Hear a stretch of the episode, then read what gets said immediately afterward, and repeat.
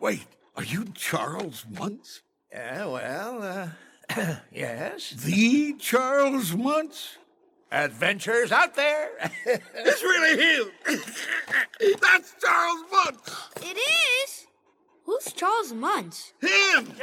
I'm Carl Fredrickson. My wife and I, we were your biggest fans. Oh, oh well, you're a man of good taste.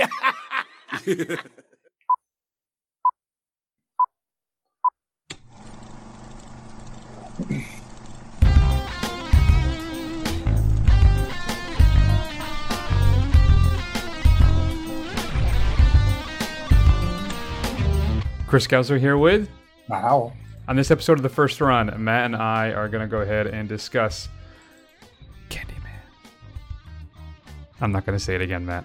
I know it's fiction. I still, I would never do it. I've never done it. I have never said Candyman five times to look in a mirror, and I don't think I ever will. What's the point? Why tempt never, fictional fate? You've never, never said Bloody Mary either? Nope. Nope. I'm not a superstitious guy. I'm just uh, stitious.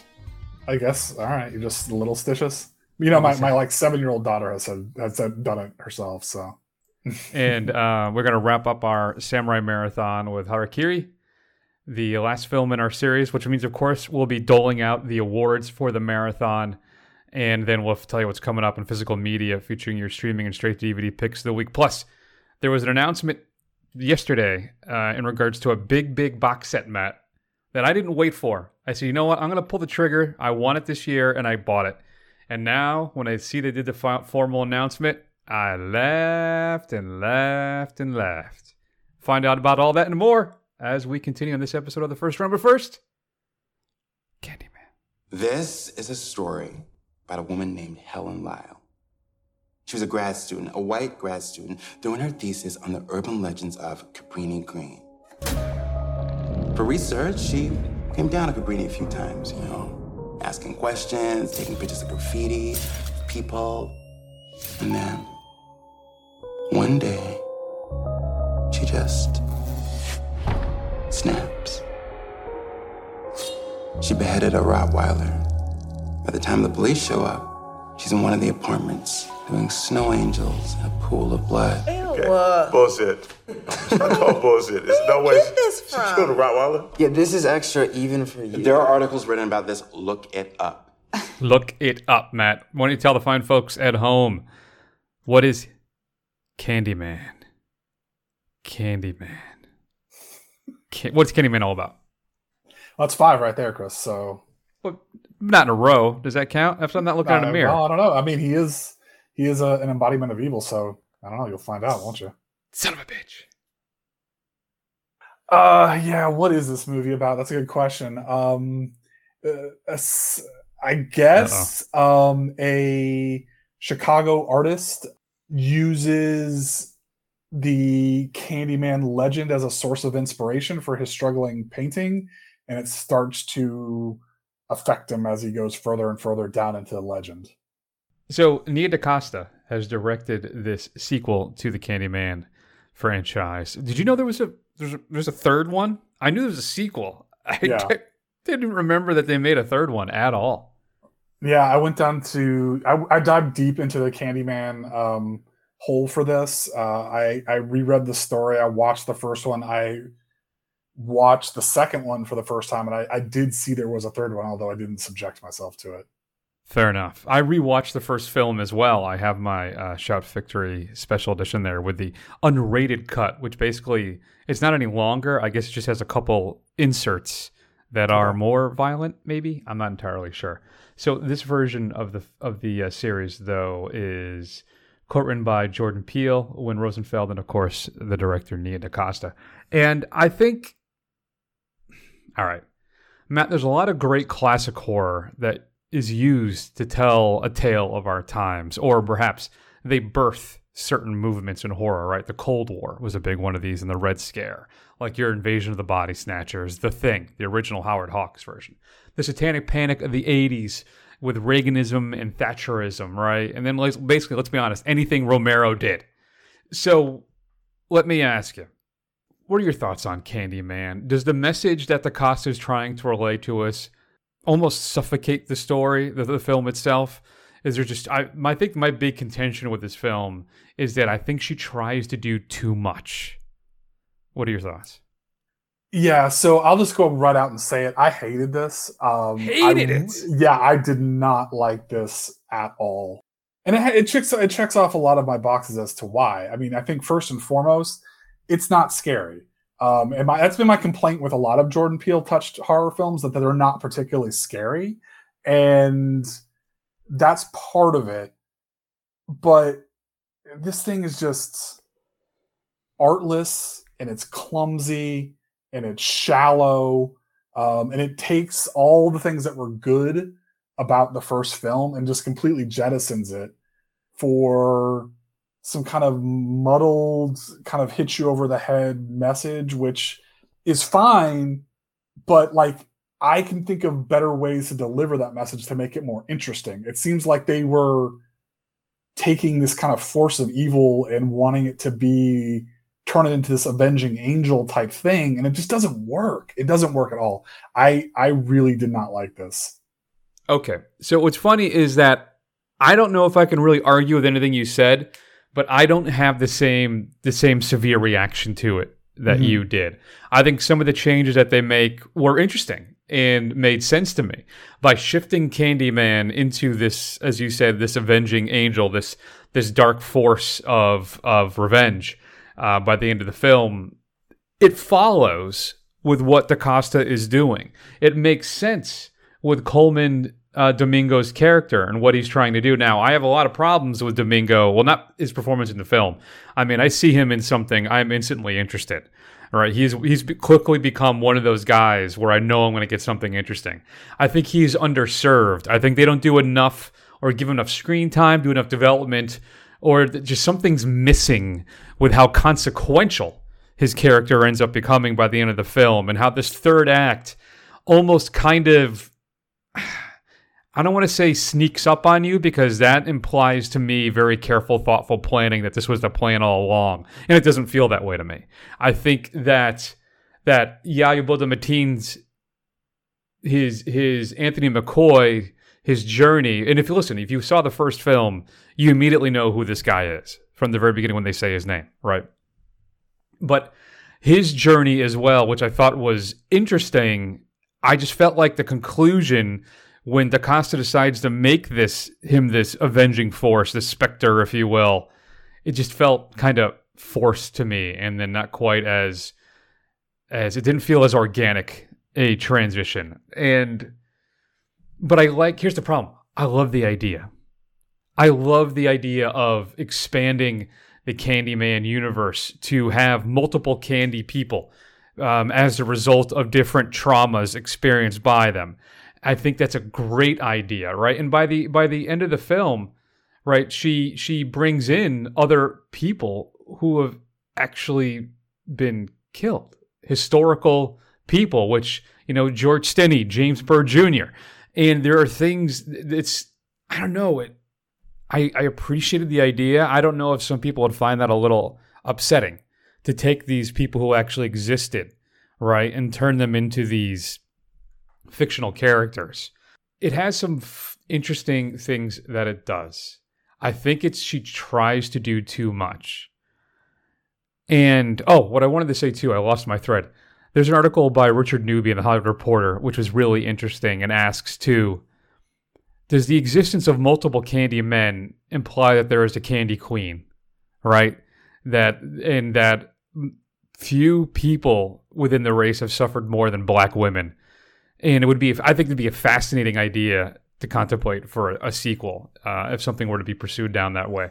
I don't know. There's a lot of stuff here that I think is interesting. She starts off the film basically mirroring uh, the original Rose's uh, tracking shot over the highway, right? But we have a, it's everything's turned upside down, even from the opening title cards, right? Everything is backwards. We're seeing the alternate view. And that first film was clearly all from a white perspective. Virginia Madis- Madsen, right?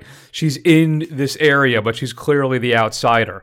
And this whole film sets it up where now we're looking at this through the black perspective, and which is eventually where she's going um, when she creates the new Candyman, basically. And it's it's a little clumsy, like you said, But overall, I think I, I rather enjoyed it. If I have one scene that really stood out for me that didn't work, and that was the high school girls uh, scene when they get their, I don't know, when, when they are attacked and killed at high school. That felt more like, we need to up the body count. We're light on scares. We got to introduce something. So let's have this little segue off into this high school. That was probably the biggest thing that I think just didn't work. And I will tell you, I agree with you, Matt. I don't think it's especially scary, as it's more kind of just unsettling. I don't know. What are your thoughts about what I'm saying?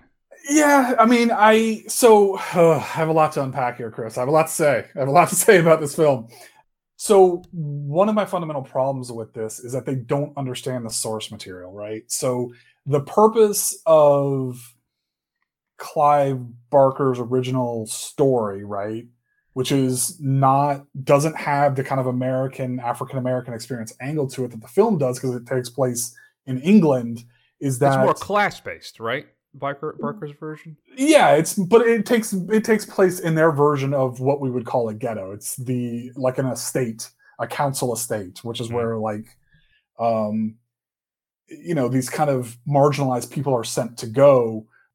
And really, what the idea of this and Rose's original film is about is that this is one of those things where the power of belief has given, you know, has created this this being as a way of describing the kind of horrors that are around them, right? So like the violence that was in Cabrini Green in the eighties and the nineties and stuff, it's their way of explaining these stories get kind of passed around, because how could somebody do something so horrible to, you know, their own, to, to another person, right? It has to almost be like this evil force that as you kind of go continue with the telling becomes more and more outsized, right?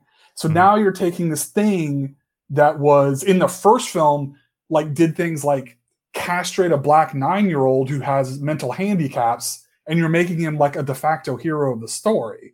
Like, I don't understand where they they got to this point where they thought that this was in the spirit of what the whole thing was supposed to be about. Now, if they wanted to tell that story, um, and they wanted to kind of update it to the kind of horrors that um, African Americans in the black c- community face, make Candyman like a white cop, make him like a white authority figure, because those are the things that are scary. Those are the things that you're trying to explain away as this kind of force of evil, not this uh, uh, whatever the hell it is that they're trying to do. They're trying to make him this victim, but he also brutalizes people f- that have for transgressions that are what? Because you're a little snooty? Like you're the art, like the the art dealer guy. Like because he's kind of an asshole. Like, you know, that's that's his transgression, I guess. Like I don't. It doesn't work for me. Like where you're trying to say this is this righteous, ven- you know, angel of vengeance kind of thing. Whereas, you know, before this thing is an indiscriminate killer. It shows up to whoever you want it to be. So like.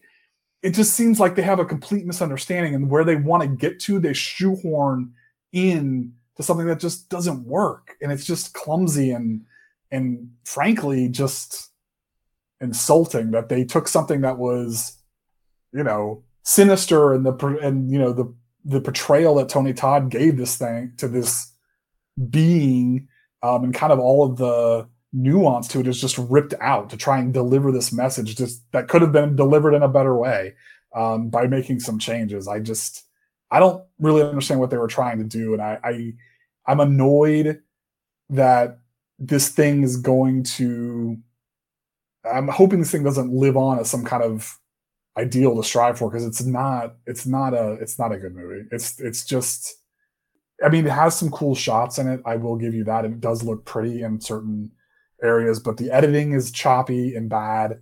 The performances have been robbed of their nuance. Um, it's really, again, just the kind of same tired, well-worn scares that, and I give those huge air quotes, that we see in a lot of films made by people who don't understand horror films. And, you know, just a fundamental misunderstanding of what made the original movie good. I just don't get what they were. Make a different movie. Like they're like seriously, if they made a different movie, I would probably be much more kind to this. But see, they didn't. I don't, I just don't know if I can agree with that. So you, A, you talk about the fact that he shows up to be an indiscriminate killer. And that's what, he, but that's what he does basically in the first two thirds of this film. He kills the girls in the high school. He kills the art gallery guy. He mm-hmm. kills, I mean, now DaCosta is still making a statement there about how white people accept black people for entertainment purposes, for what they can provide them. So she's still making that statement, but I don't have that much of an issue w- with that. I like the idea of the different Candymen being created by different forms of trauma, because even the first one, he was a figure in the black community, right? And he was an urban legend or a figure in the black community. See, I think the problem I have with your analysis is why wouldn't it just be a white cop that was killed? Because it's still, it's about just the community itself and how the surrounding white community that infringes upon them also can divide them internally as well. So they have this own... They create their own kind of boogeyman thing to keep themselves scared, to keep themselves. Um, I'm trying to think what the I'm trying to figure out the best way to say this. It's basically just a form of internalized oppression. All I'm trying to say basically is that I don't think that's accurate. I appreciate the fact you have two middle-aged white guys debating the uh, cultural black cultural significance of Candyman, but I still think that I don't buy into that framing. I think that it's perfectly makes sense that he would be created out of this trauma inflicted upon the community by the the dominant race at the time, to, today, that uh, would create then this internal boogeyman that haunts them because it represents all of this stuff. It, didn't, it wouldn't have to be a white boogeyman to do that. But okay, because but your analysis falls. But your killed. analysis falls apart when it completely comes down to like the kind of. the the crescendo of this story, where you have the the laundromat keeper come in and kind of lay out his entire plan. Sorry, I'm spoiling this thing for you guys, but I mean, he comes out and, and he like literally lays out why he wants this to happen, which is completely antithesis of what you're saying. Like, no, but that's exactly it. That's exactly what he's doing. But listen, I'm I understand you, that, sloppy. but I understand, but it it is sloppy, and it's. Again, the whole point of this is let's reclaim this villain and make him an avenging angel. Um, whereas right. before it was a force of malice, and that doesn't that doesn't come across here. And I just I just don't think. I mean, like I know I'm sound like the world's biggest Candyman fan here saying all this stuff, but it's just it's sloppy. Like it's sloppy. It's like they want to deliver a message. And they're going to shoehorn that in. And oh, by the way, we have the rights to this movie that had like this, you know, great African-American um, slasher type character. And we're going to just hang all of what we want to put on that because it's a bankable way to kind of push it through and get people to watch it, which may be a cynical way to approach it. But that's yeah, what I, I completely, that's, but that's what it seems like. Like, it just seems like they're taking this thing and saying, okay, well, here's here's this thing that you know, come watch our movie, but it's completely devoid of what the original or what the, the original thing was written to be. I just, I just don't think it is, especially for the first two thirds of the film. And I think it's one of those things that we have this opportunity with this property to really explore some of the themes that were touched on in the first film. And we could really expand upon that to make something more representative of our time. And I think that's well, I don't have a cynical, let's use this vehicle to preach morally to the people about the times. I don't. I I just, I my my feeling is that their intentions are more pure than, than they're not as cynical as that. Absolutely not. Yeah, I don't agree with you, Chris. I really don't. I just think you're, you're just, uh, I think you're looking for this to be something better than it is. And I, and I, And I, I don't want you to think that I don't see what they're trying to do or like I don't understand what the message that they're trying to deliver. I just don't mm-hmm. think they're successful at it. And they do it in a kind of artless, you know, clumsy, you know, shallow way. Fair enough. I respectfully disagree with you. Though not entirely. I think I've agreed with you in a couple of your points here. So I just think it's more successful, I think, than you think it is. Uh, I, I ended up giving Candyman a B minus, which I'm feeling is going to be a lot farther away than yours. Yeah, I gave it a D. I think it's it's Woo! not worth. I don't think it's worth your time at all. Do you think the not, first one's really good? Because I don't. I think it's just okay.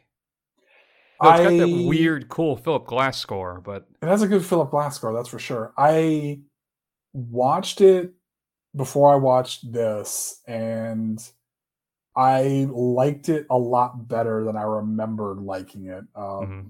I didn't. I don't think it's great, but I think it's a lot better than I think I gave it credit for before. I think it's got a lot more interesting ideas in it, and I think it executes a lot better in a lot of ways than this does. And don't get me wrong, this was one of my most anticipated films of the year. I really yeah. wanted to see this thing. I was really excited by it, and man, nobody wanted this to me to. Nobody wanted. me to like this more than me. So yeah. Ah, uh, well, good times. We didn't even Is talk it? about the commentary on the gentrification. We didn't talk, I mean, there's so much to talk about with this film. I feel like we do a, the whole hour long episode just on this. And that's, I think, part of the problem. You got about what, an hour and forty minutes and just everything, not even ninety-one minutes. Jeez. Just so much squeezed into this thing that I think that it just, it gets away from her sometimes, but I think there's enough here. Uh, to really uh, enjoy and bite into. So that's why I ended up giving the grade I did. I think I would probably give the original a C plus. Really? I don't. I think. I think I like this more than the original. Did you? Now, yeah. That baffles me. No, I, I prefer my I prefer my Candymans to be Tony Todd's, but still, I uh, I don't know. Good stuff. I mean, it, come on. Even when he's like uttering those lines, you don't get anything close to that stuff. Just those good. The poetry of some of the, that of that script and some of those lines, you just do, are just absent here. I see it because they're too that, busy. They're... That felt overwrought to me. That felt really. So wait, that felt overwrought. Whereas this, where they're just like smashing you in the face from minute one to minute ninety-one, is not overwrought. No, I don't think so. I didn't have. That's not the. That's not the issue I had with it. So. No. So if you've had a chance to see Candyman exclusively in theaters, and congratulations, by, by the way, to Nia DaCosta, the first black woman to have a film debut at number one at the box office. So yeah, congratulations her. to her. Uh, shoot us an email, feedback at the first run dot com. Matt, coming up on Physical Media this upcoming Tuesday, it is a big week for you four K fanatics out there. Wow. This is awesome. Brought some friends.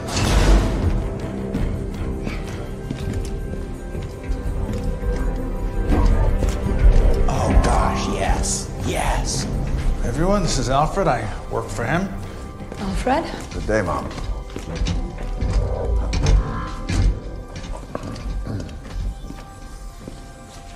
It's badass, Alfred. Well. I'll put on the tea. Great. I don't know where we're going to find the cups. Yeah! I got to make that into a drop at some point. I don't know why we haven't done that yet. I know Matt's all excited. He's already ordered. He's got the uh, German four K of mm-hmm. Justice League, Zack right. Snyder's Justice League. He yep. told me he ordered the Steelbook from Best Buy, and he's also ordered the four K trilogy of Man of Steel, B V S, and Justice League as a four K set. So that's right, folks. Zack Snyder's Justice League gets its four K release this week. And there is one brand new special feature, which is an interview with Zack Snyder, basically him talking about the road of his trilogy, telling about the whole story and how everything happened. So I honestly, I'm kind of interested in seeing that. And I will be getting this, Matt. I did pick up, I pulled the trigger on Batman versus Superman on four K because it dropped down to like thirteen bucks on mm-hmm. Amazon. So I'm like, you know what? All right. I'm going to pick that up. But that's what I, I sat on. This, I'll wait, I think, a bit. I think it's got to, I think I, once it hits twenty, I'll probably pull the trigger on it. But that's that's it. Right now, it's about twenty-nine. Okay. So there you go, folks. What else is coming up here this upcoming Tuesday, September seventh? Kevin Bacon and Amanda Seyfried star in You Should Have Left. A screenwriter travels to a remote house in the Alps, Matt, with his family so that he can write the sequel to his big hit film. But he begins to regret his decision after suffering from a severe case of writer's block. A couple of my favorite character actors right now, Shea Whigham and Frank Grillo, along with Olivia Munn, star in The Getaway. It's an edge-of-your-seat, gritty crime thriller, Matt. Whigham is Parker, a down-on-his-luck social worker who finds himself in over his head when he tries to protect his client from her recently paroled husband. If you're wondering who Whigham is, he was um, in the new Perry Mason show that was on H B O. That was actually quite good. He's one of those guys. He was in the Kong Skull Island. He played one of the military guys who was going to blow up the uh, one of the lizards with the grenades, okay. and he jumped at it oh, to get right, eaten, yeah. and then they, they hit him with his tail and slapped him in the mountain. Basically, just Google Shea Whigham, and you'll go, oh, yeah, that guy. Frank Capra's State of the Union, featuring Spencer Tracy and Katharine Hepburn, is being released on Blu-ray. Something in the Wind from nineteen forty-seven. It's basically a bunch of Deanna Durbin films. Also, because of him, For the Love of Mary, Can't Help Singing, all being released. Theater of Blood from Kino Lorber is coming out. This is the one with Vincent Price, Diana Rigg, and Ian Hendry. The Tomb of Ligeia, also featuring Vincent Price, is coming out. They get a brand new audio commentary on that. A Life at Stake from The Film Detective. An architect embroiled in an adulterous affair suspects that he is marked for murder.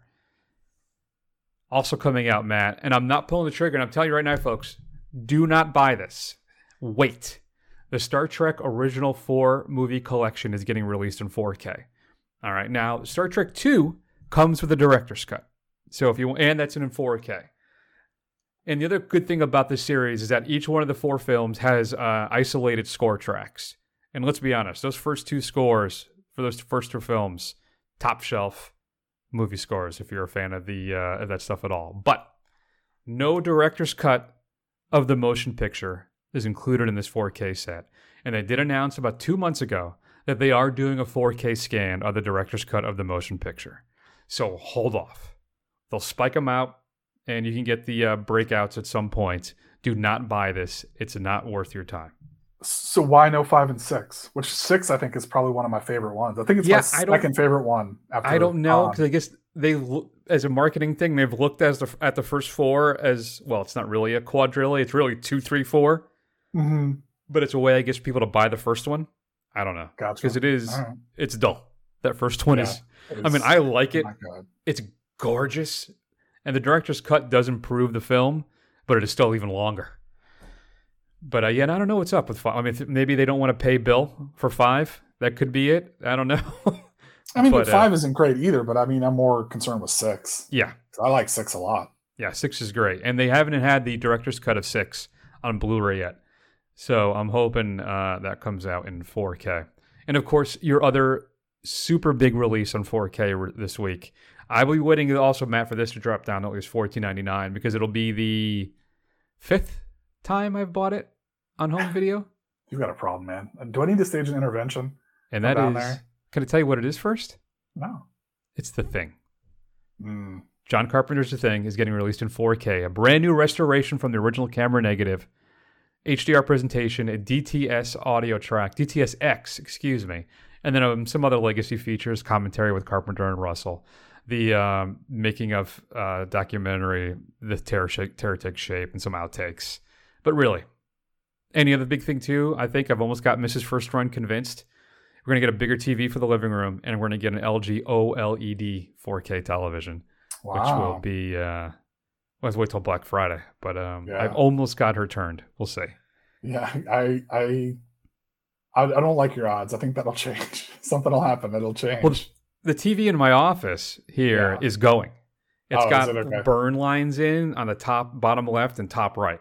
Okay. So, and they're no, it's pretty noticeable depending on what's being shown. So okay. I got a chance to shift the, the sixty-five-er into my office and maybe get a seventy, seventy-five for the living room.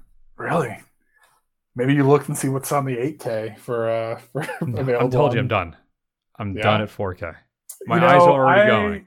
I, we'll see. We'll see what happens. When they come down in price, suddenly, you know, when we're in our sixties still doing the show, we'll be talking about, well, I bought it fifteen times, but guess what? The Thing is coming out in eight K. I think I'm going to pull the trigger. It'd be twelve. Just going to wait until it gets down to forty-four ninety-five.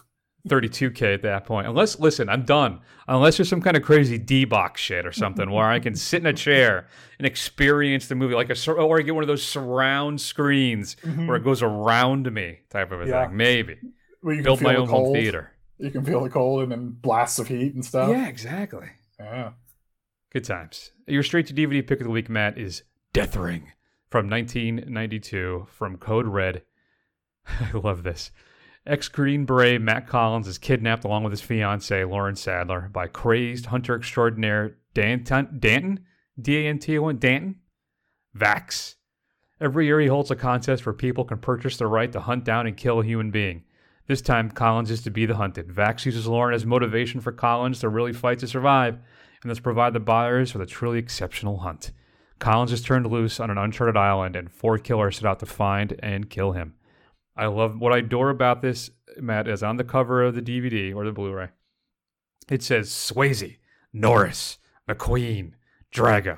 And that is Don Swayze, Mike Norris, Chad McQueen, and then Billy Drago. You'll know Billy Drago. But I like that they say Swayze. Ooh, Patrick? No, no. no. Norris, Chuck? No. McQueen, Steve? No. What should we be streaming this week? So I'm going to recommend uh, a, a kind of a music nerd film um, available on Amazon Prime, uh, Nick and Nora's Infinite Playlist. It follows the adventures of uh, Michael Cera and um, Kat Dennings. Dar- Kat Dennings, thank you very much, Chris. I knew you would got my back on who that was. Um, as they look for the secret show in New York of a of a legendary indie rock band, um, and they kind of run into each other, and, and the night progresses. It's a it's a little bit of a kind of quirky uh, romance film starring two um, unconventional leads with kind of a good music background. So if you're of that bent, it's something worth checking out if you haven't seen it. I have never seen it because no? I, yeah, I'm not a big softie. I don't like romance. I don't like that kind of stuff. So not unless it's overblown, you know, something like that. Yeah, it's got lots of explosions. I got to have one decapitation or I am not interested in a rom-com. Good times. All right, so I, I teased it in the opening of the show, Matt. I want to talk briefly. So remember last year, we're going back and forth on the Lord of the Rings four K set. And one of the things I was wondering about is, well, there's no Blu-rays included in this set, right? You get the extended and, uh, you know, Theatrical. the, the theatricals. Mm-hmm. And you had to wait till this year. You had to wait a year to get the, the set remade with a bunch of special features. Well, guess what, suckers? You get almost nothing. Wow. two hundred fifty dollars, thirty-one discs, U H D and Blu-ray included, theatrical and extended. You get a you get a sixty-four page booklet, seven travel poster art cards. I don't even know what the hell that is. And then you get one disc of special features, which includes a reunion interview at Alamo Drafthouse hosted by Stephen Colbert with the cast, and then a con presentation reel. And that's it. No legacy special features whatsoever. Wow. You played yourselves. two hundred fifty bucks for basically the set you can get right now for like seventy dollars. Yeah. I had the original, like, extended versions on D V Ds, and I, I honestly, I don't think, as much as I love those films, I don't think I watched a single special feature on any of them. I don't even think I have them anymore. I think my dad still has them. Maybe he'll let me have them so I can watch it. I, I have them. I still have them. You know what I did, too? I pulled the U H Ds out of the little box, and I put them in the D V D cases, because mm. I like, because they look like books. Yeah, they right? do. So they're all lined up. Yeah. So if you come and rob me, look for the Lord of the Rings D V D editions because they yeah. have my U H Ds in there. Yeah. It's a good idea because the packaging for the U H D is terrible. Yeah. It keeps falling out. Yeah, no, it's not good. Mm. So, and did you see too, I, I posted, I think it was on the Instagrams and Twitter. I, I, uh, I put down twenty bucks to get the Evil Dead Book of the Dead edition because I never had okay. one. I got okay. it on eBay and I put yeah. my Blu-ray in there and took out the D V D. Okay. So now I have a cool little, uh, Evil Dead thing that, for some reason, I have no idea. I got, you know what it is? I got eBay fever. I saw it and I got all excited. Yeah. It's like, ooh, twenty bucks. And I and I won. And I was, now that I got it, I'm like, I did, why did I do this? Yeah, but it's only twenty bucks. It's not a hard lesson to learn, right? I guess not. Good times. All right, folks. Let's keep rolling. Let's close up. Close it up, Matt. Time to turn off the lights, close the door, lock things up. At the end of the night is over. The party is over. Can't stay here, folks. Let's shut down the Samurai Marathon with Harakiri. Moto, Geishu Hiroshima, Fukushima dono no go kachū ni gozaimasu na. Sayō. Seimei no gi wa tsugu mo hanshirō. Tsugu mo no tsu wa ōtsu no tsu. Kumo wa sora no kumo de gozaru.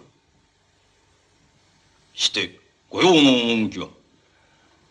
死刑の没落いたしたのが元那五年。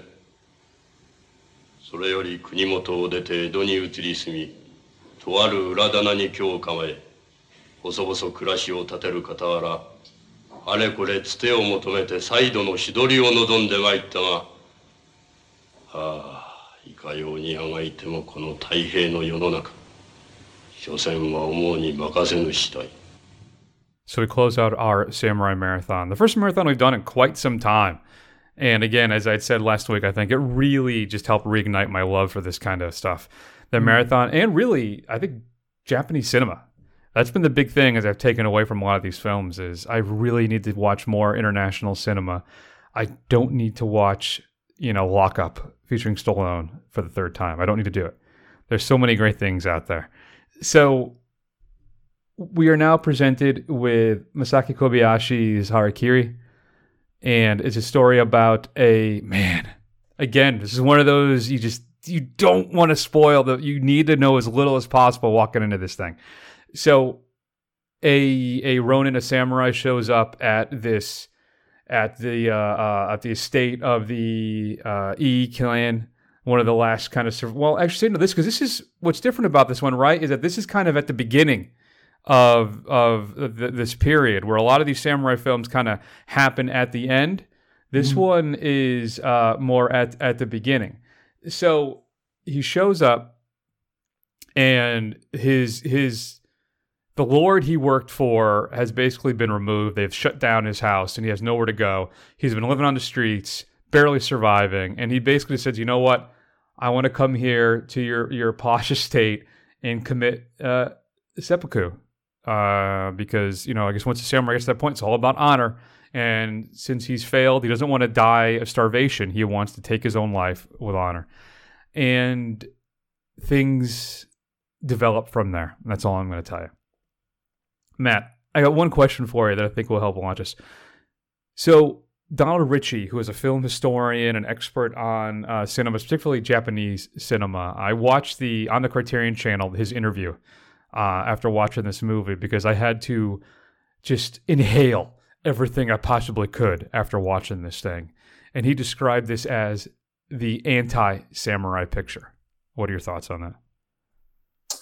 Yeah, so I don't know if I can make a sound comment on that just because I don't know the breadth of samurai, samurai cinema. Um, I basically am about five about five films deep so far, except for like the really modern stuff like thirteen Samurai that we watched um, mm-hmm. we were for the show a long time ago.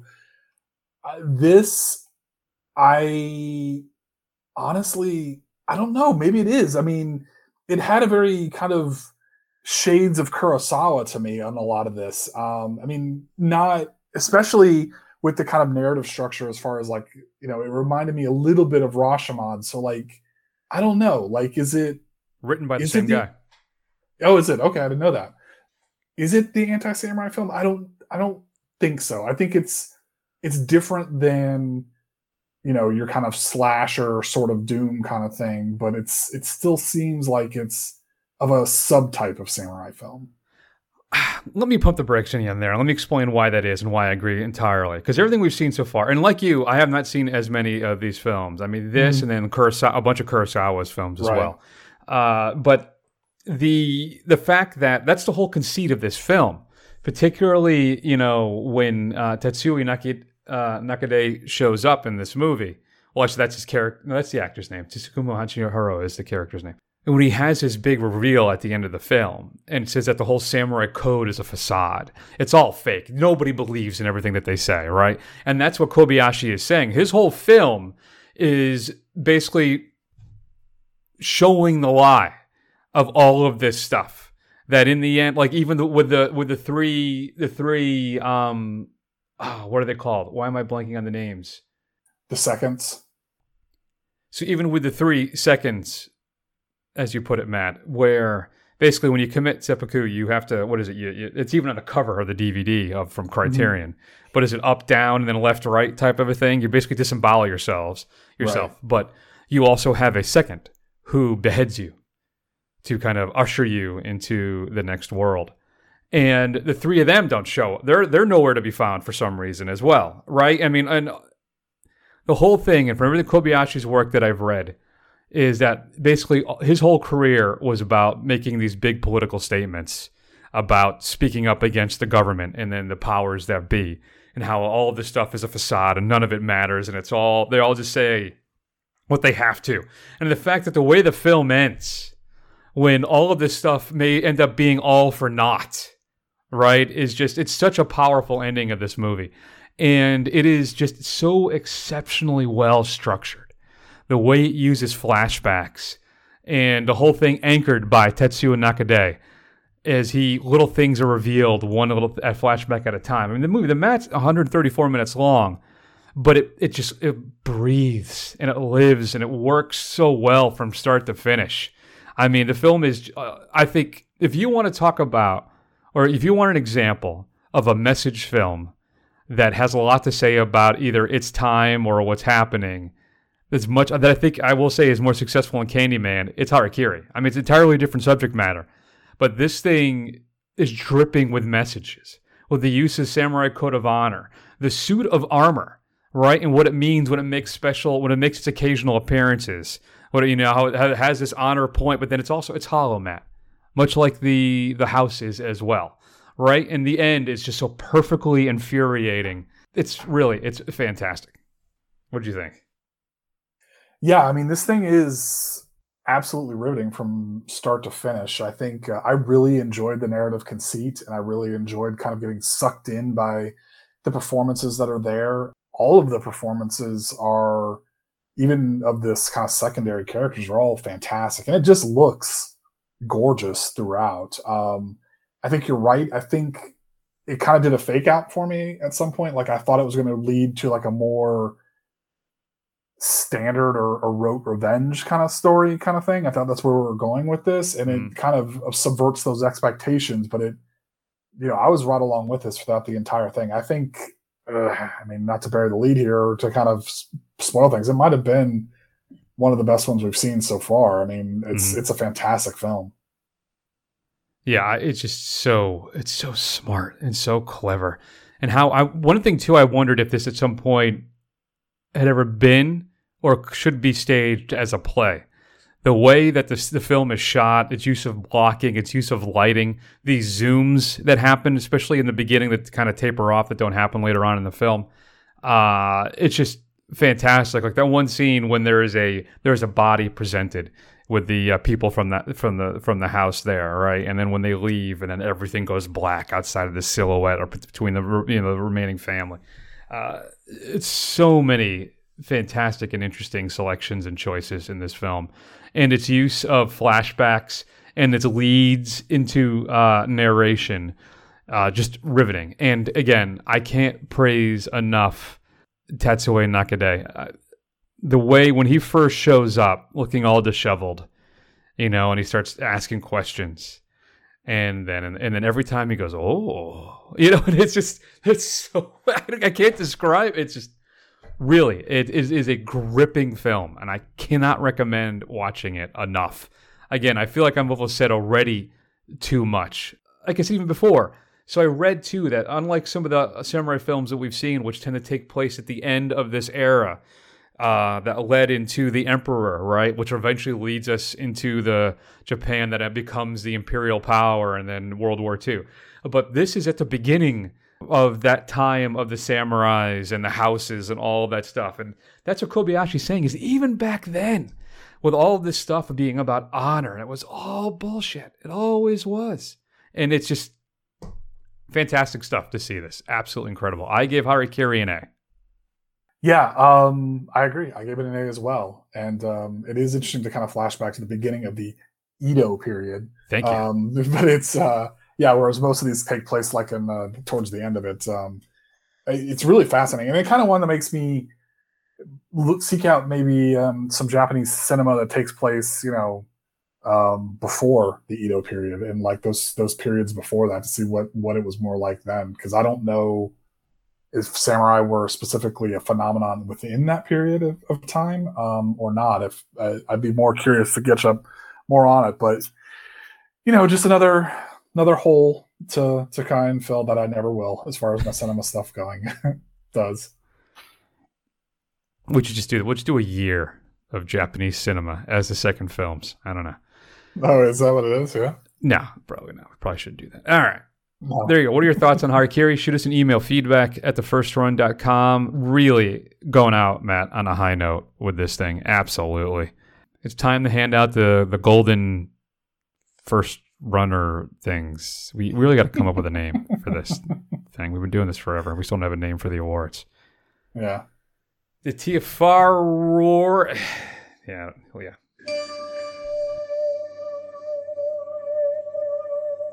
Igor,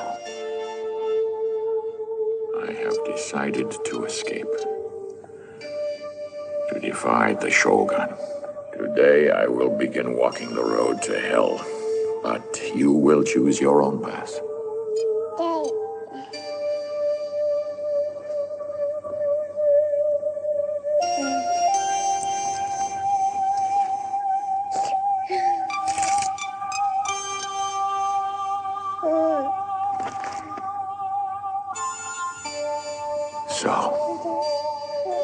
Soon you may be seeing heaven.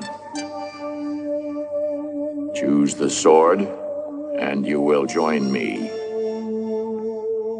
Choose the ball, and you join your mother in death. You don't understand my words, but you must choose.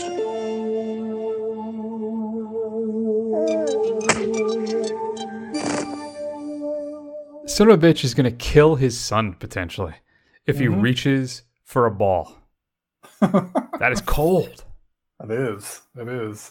I was thinking, as you as I was listening to that, what should we name it? Like, should these be the, the Golden Espos or the Palm de Esposito? I like the Palm de Esposito.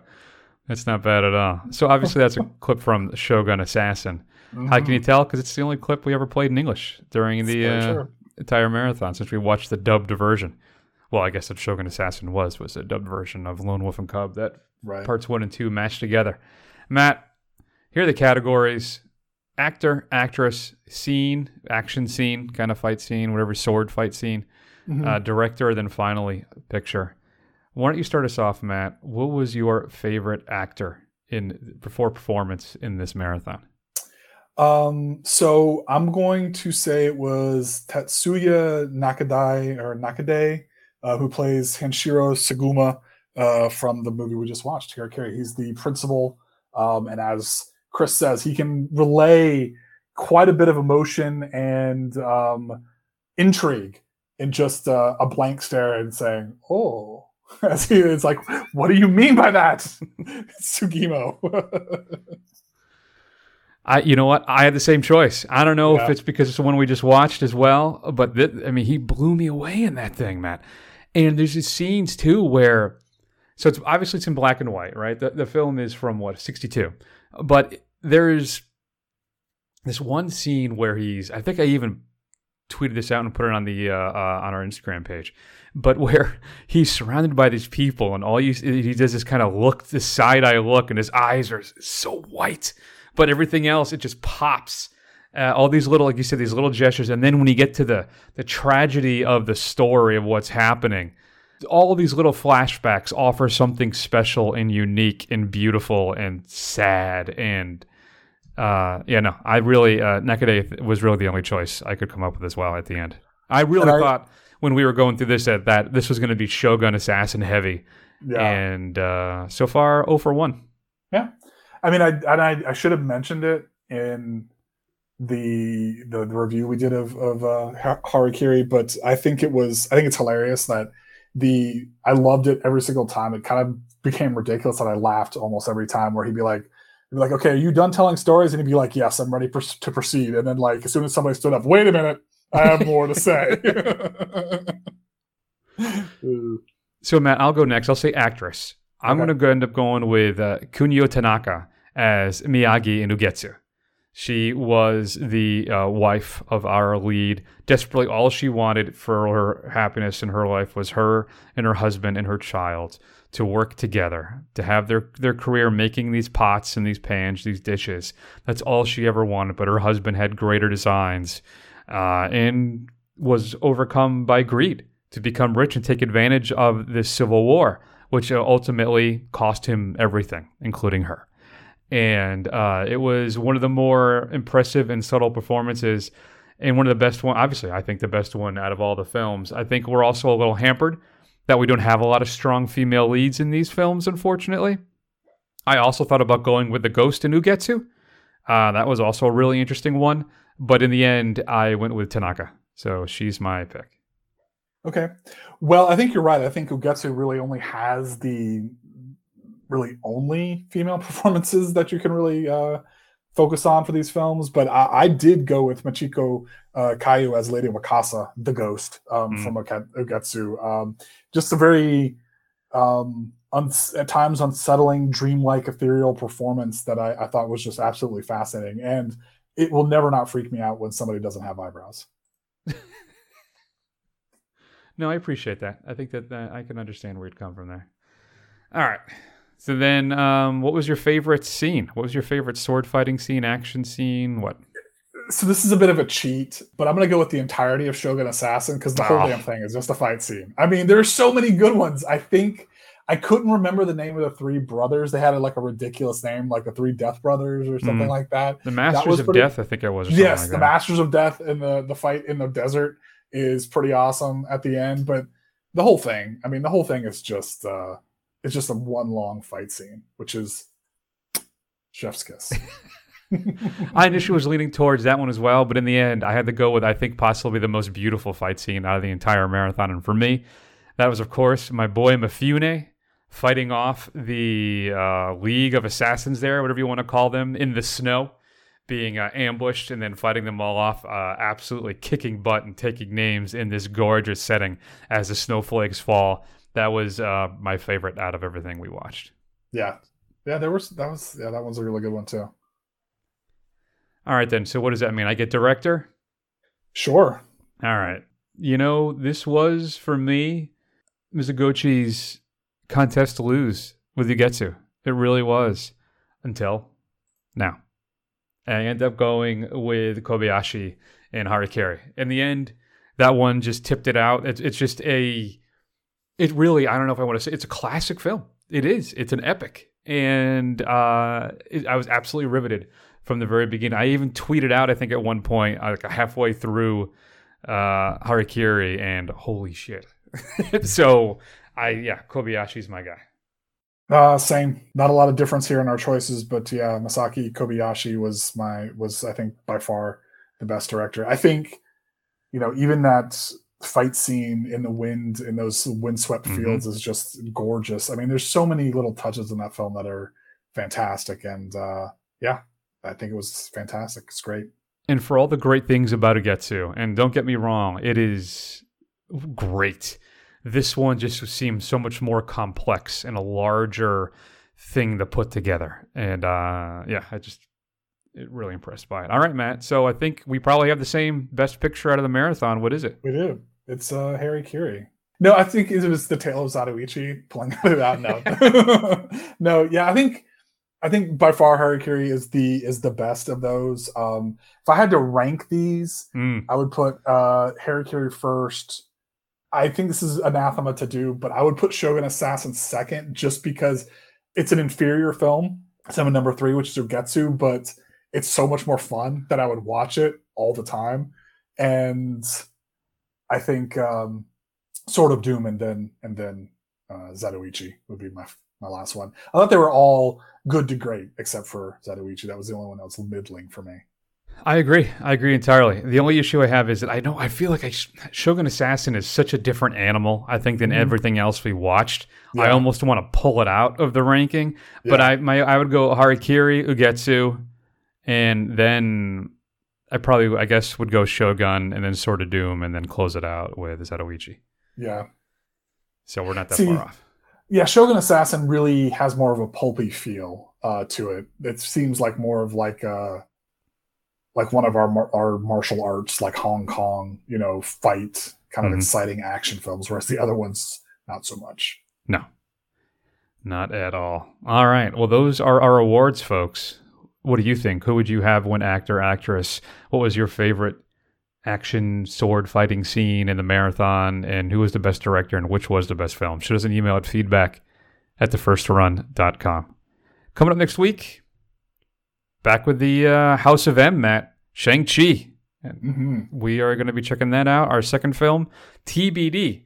I'm looking at the calendar right now, and it is blank for the next three weeks. So we got to put something in there. Uh, I got God, I just haven't had, had no time.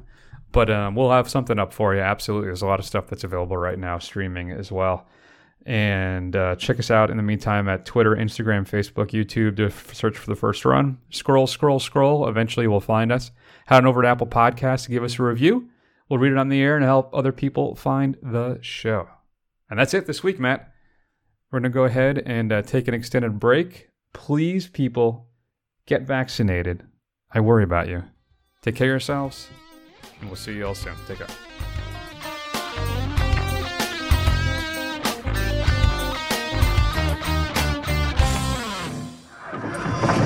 I don't know what the hell's in there, but it's weird and pissed off, whatever it is.